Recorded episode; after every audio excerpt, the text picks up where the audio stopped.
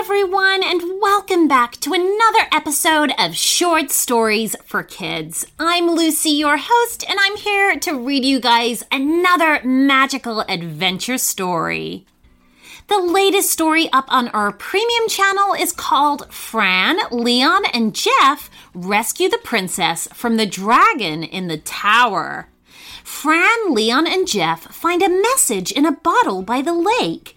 It's from the princess who's been kidnapped. Can they rescue her from the tower and the evil dragon who's keeping guard?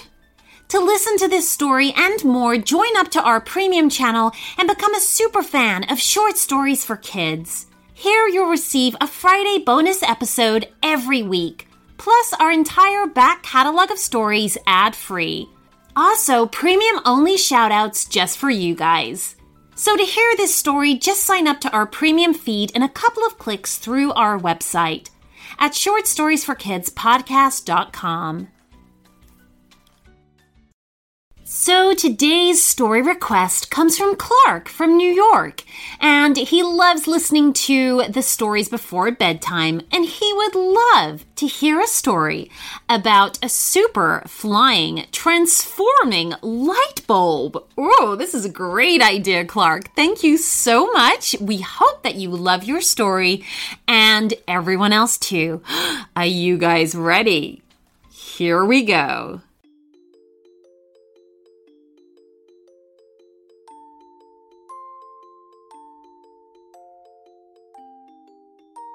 Clark's mum removed the light bulb from the lamp and gave it a shake. What's wrong with it, Mum? Clark asked. Oh, it's broken, I'm afraid. I'm going to have to replace it. She handed him the lifeless bulb. Carry this carefully to the kitchen, Clark. Put it on the table, and I'll deal with it shortly. With his palms upwards to cradle the bulb, Clark walked slowly out of the room. What a shame, he thought that this light bulb was no longer wanted. How sad that it had gone from being so useful to unwanted so quickly, and now it was going to be thrown away. Clark stopped at the foot of the stairs and sighed. He really did feel sorry for the light bulb. Without really thinking about what he was doing, he turned away from the kitchen, headed upstairs, still holding the bulb as if it was a delicate newborn chick. Upon entering his room, he sat on the bed and looked down at his hands where the bulb rested. Poor little light bulb, he said. I know you're supposed to go in the trash, but I don't think that's fair. You're not even being given a chance to shine again. I believe in you, little light bulb. You can do it. You can be bright again. Clark had really meant what he said, and perhaps that's how what happened next was about to happen. The little bulb began to vibrate ever so gently in his palms, steadily becoming warmer. A tiny glow began at the bulb's heart as it floated free of Clark's hands, growing brighter and brighter until it was too bright to look at. Clark had to turn his face away and screw his eyes shut tight. Sorry about that, said a voice. I got a little too bright there, didn't I? Clark opened his eyes. Floating just before him was his light bulb. Not only had it found its light again, but it had developed a face, a voice, and a pair of arms and legs. You're working again, laughed Clark, clapping his hands together. Not just working, said the light bulb. I feel so much better than before. In fact, I feel terrific. And he did a loop the loop in the air.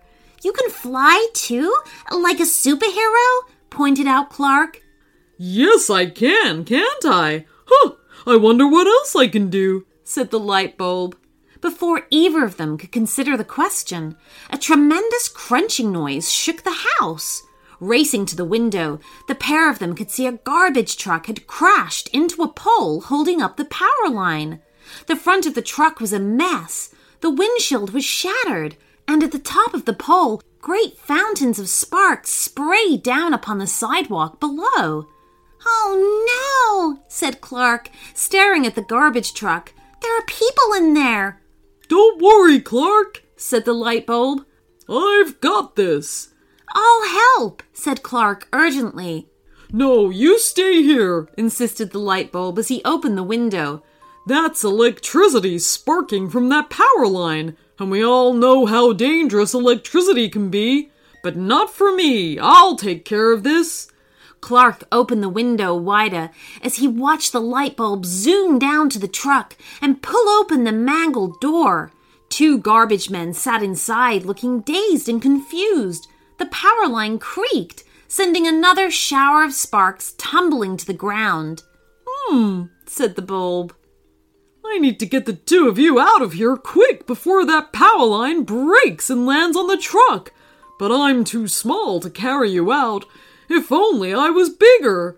As the words left his mouth, the little light bulb glowed brightly and doubled in size, then doubled in size again and again.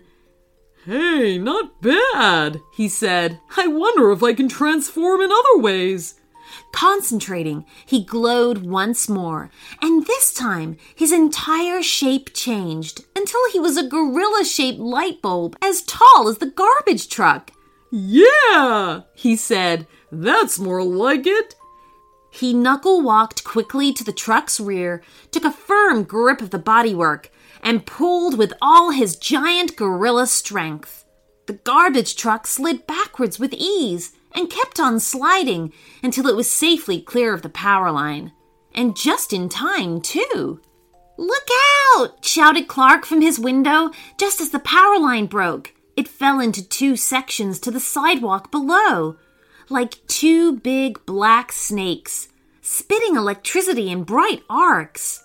This was very dangerous indeed, and the light bulb knew he couldn't leave the power line like that. Glowing brightly once more, he transformed again, this time turning into a giant eagle shaped bulb he swooped down on the power lines, snatching up each of the two sections in his outstretched talons. Be careful, pleaded Clark. It's okay, reassured the light bulb. Electricity can't hurt me like it can hurt you. Beating his wings hard, he rose a short distance into the air and jammed the two ends of the power line together. There was a blinding light that Clark at first thought was an explosion but when he dared to look again, he could see that the light bulb's superpowers had repaired the damage. The power line was whole again. By the time the emergency services arrived, the light bulb had also straightened the pole and safely reaffixed the power line.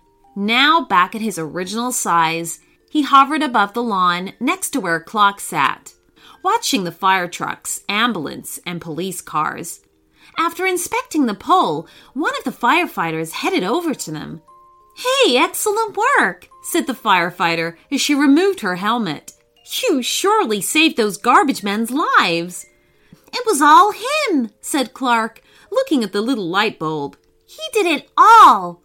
Well, thank you, said the firefighter as she went to return to her fellow firefighters. The power company is on the way to make sure everyone's safe but we think you did a super job.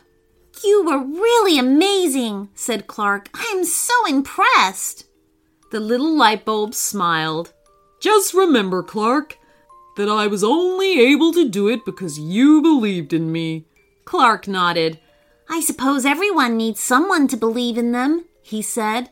Absolutely, agreed the light bulb, because when you believe in someone, it helps them to shine. The end.